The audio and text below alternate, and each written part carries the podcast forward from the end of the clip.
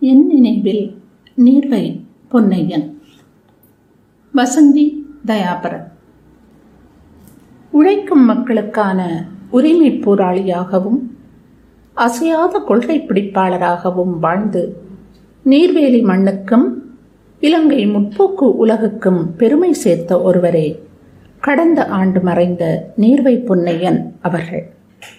தொண்ணூறு வயதை நிறைவு செய்த இரண்டு தினங்களில் இருபத்தாறு மூன்று இருபது இருபது அன்று அவர் எம்மிடமிருந்து விடை பெற்றுக் கொண்டார்.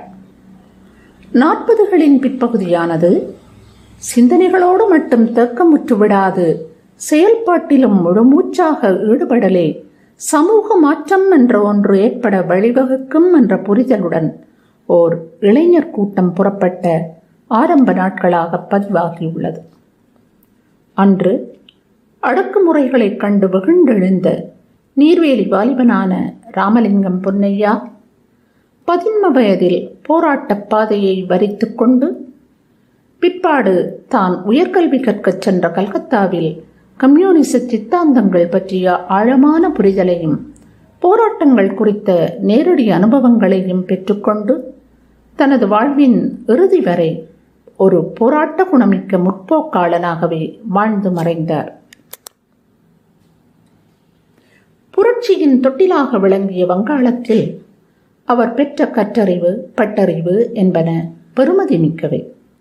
அத்துடன் நவீன இலக்கிய பரிச்சயம் அமைப்பு ரீதியான செயற்பாட்டு அனுபவங்கள் என்பவற்றையும் அவர் அங்கு தாராளமாக பெற்றுக்கொண்டார் மாணவ போராளியாக தன்னை மாற்றிக்கொண்ட நீர்வை கல்கத்தா சரம்பூரில் இந்திய மக்கள் கலாசார மன்றத்தின் கிளை ஸ்தாபிக்கப்பட்ட போது அதன் செயலாளராக பொறுப்பு வகித்தார்.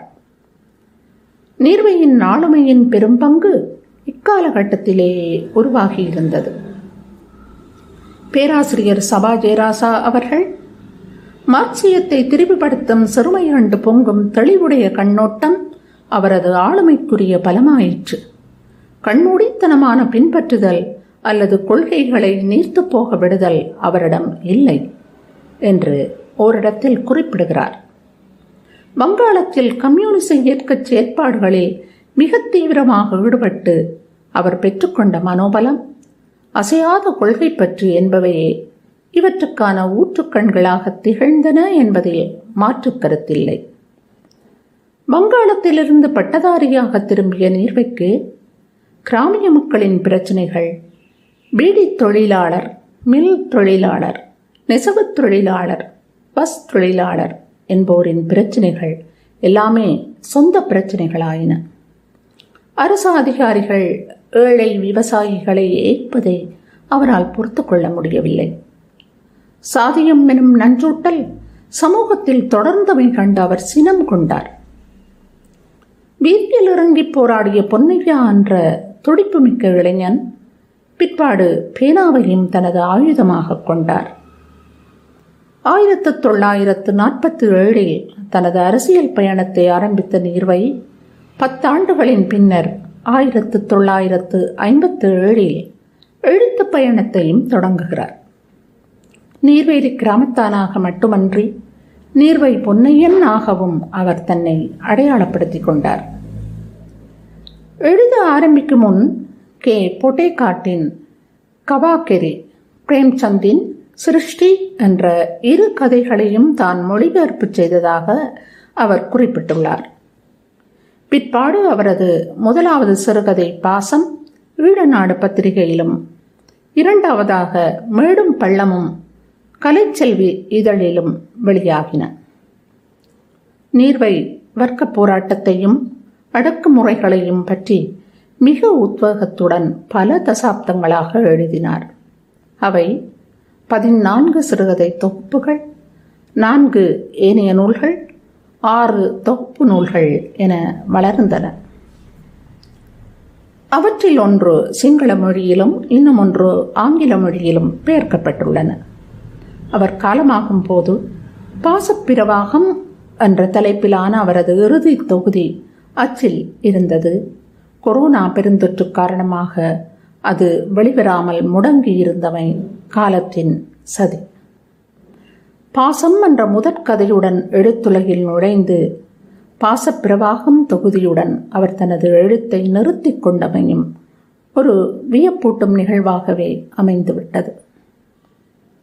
அவரது சித்தாந்தம் எவ்வாறு அவரது வாழ்வை நடத்திச் சென்றதோ அவ்வாறே ஆழ்ந்து அகன்ற வாசிப்பு அவரது எழுத்தினை வடிவமைத்தது. பாடசாலை கல்வியின் போது ஆங்கில இலக்கியத்தின் தலைசிறந்த படைப்புகளை கற்றுக்கொண்டது போன்றே வங்காளத்தில் கம்யூனிஸ்ட் கட்சியின் இலக்கிய நண்பர்களின் தொடர்பு கலை இலக்கிய துறையிலும் ஈடுபாட்டை ஏற்படுத்தியது என்று நீர்வை கூறுகிறார்.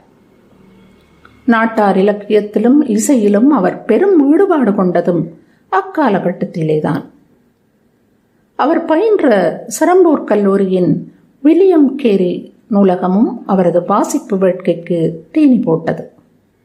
Munshi Premchand Mulkraj K. A. Abbas Thakazhi Sivasankara Pillai Emile Zola Victor Hugo Maupassant முதலிய எழுத்தாளர்களின் படைப்புகள் நீர்வையின் கருத்தியலுக்கும் எழுத்தாற்றலுக்கும் வளம் சேர்த்தன.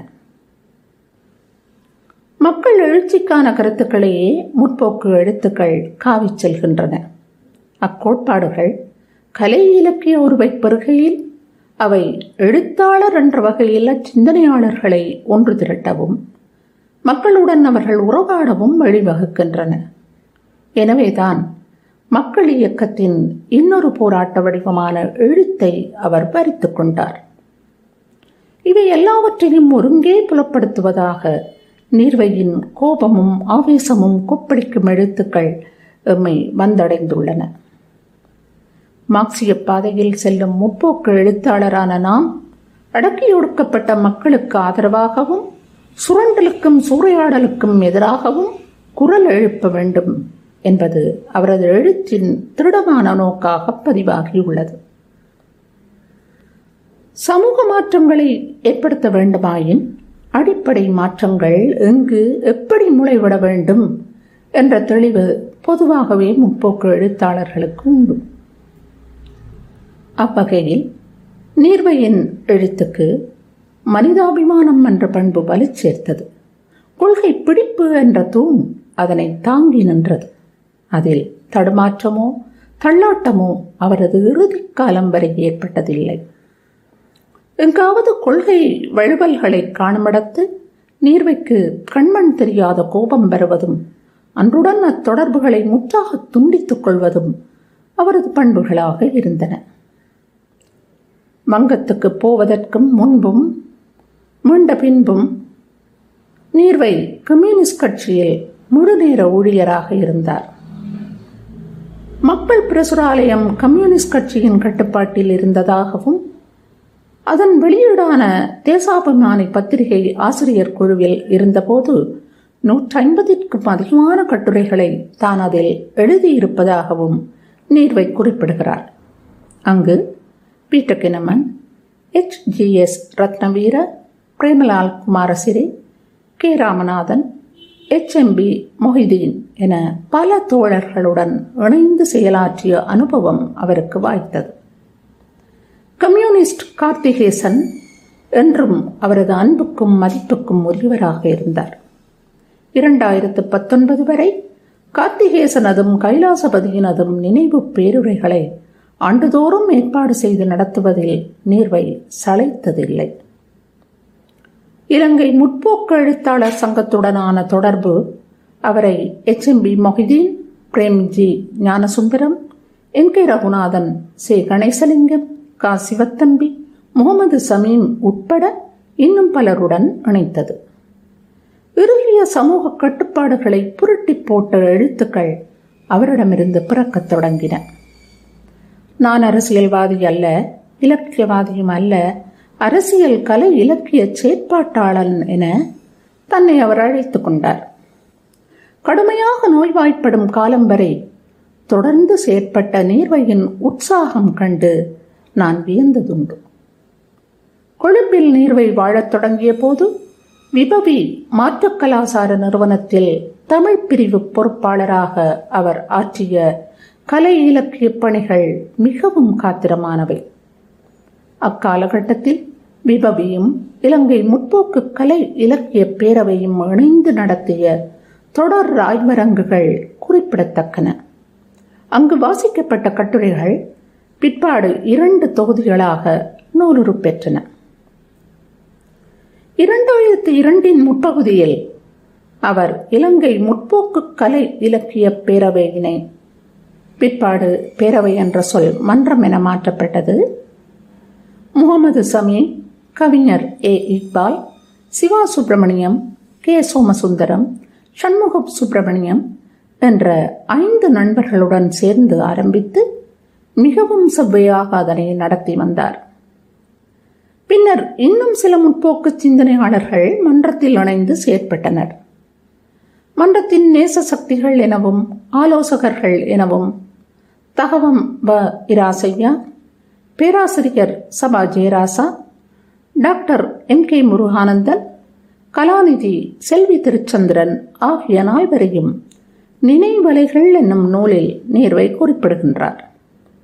அம்மன்றம் இரண்டாயிரத்து ஆறாம் ஆண்டிலிருந்து மாதாந்த கூட்டங்கள் நினைவு சொற்பொழிவுகள் நூல் வெளியீடுகள் விமர்சன அரங்குகள் சிறுகதை பயிலரங்குகள் என பலவற்றை நடத்தி வந்தமையை இங்கு நாம் குறிப்பிட வேண்டும்.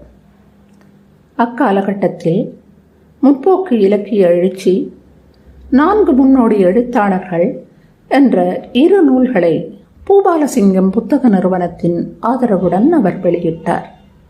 அவ்வாறே இரண்டாயிரத்தி இரண்டில் முற்போக்கு இலக்கிய முன்னோடிகள் எனும் நூலையும் இரண்டாயிரத்து பதினெட்டில் இலங்கை முற்போக்கு இலக்கிய எழுத்தாளர்கள் எனும் நூலையும் தனது மன்றத்தினால் வெளியிட்டார்.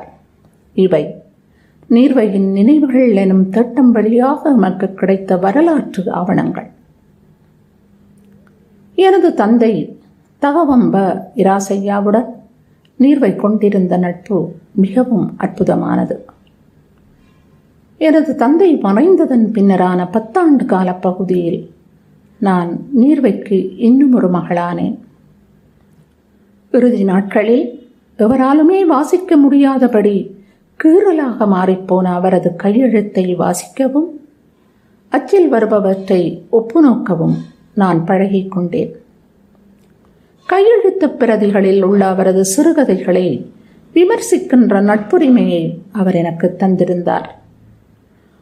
ஒரு மாபெரும் ஆளுமை என் தந்தையைப் போலவே என்னிடம் பாசத்தை காட்டியதும் உரிமை எடுத்துக்கொண்டு என்னிடம் பல பொறுப்புகளை ஒப்படைத்ததும் தனது மன்றப்பணிகளில் என்னையும் அணைத்து கொண்டதும் அடுத்த தெருவில் வாழ்ந்ததால் எங்கள் வீட்டிற்கு அடிக்கடி வந்து ஆரோக்கியமான கலந்துரையாடல்களில் ஈடுபட்டதும் கடந்த வருடத்துடன் நிறைவுக்கு வந்தது.